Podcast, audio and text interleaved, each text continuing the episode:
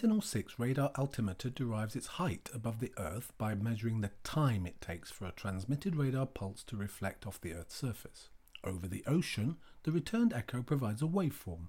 The shape of the waveform is used to determine the sea surface height from the radar range, the significant wave height from the slope of the waveform leading edge, and the surface wind speed from the ocean roughness expressed by the power of the radar echo. Unfocused synthetic aperture radar processing exploits the Doppler characteristics of the return echoes. Synthetic azimuth beams are formed and steered to a specific location on the Earth's surface to build a stack of waveforms.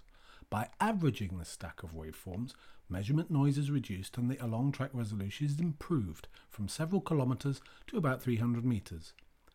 Radar pulses are transmitted and received using a new interleaved timing arrangement that allows conventional low resolution data to be acquired simultaneously with high resolution delay Doppler measurements. Every 10 days, Sentinel 6 provides sufficient measurements to map the sea surface height of the ocean from which sea level rise can be computed. This gives the big picture, allowing us to chart sea level with confidence.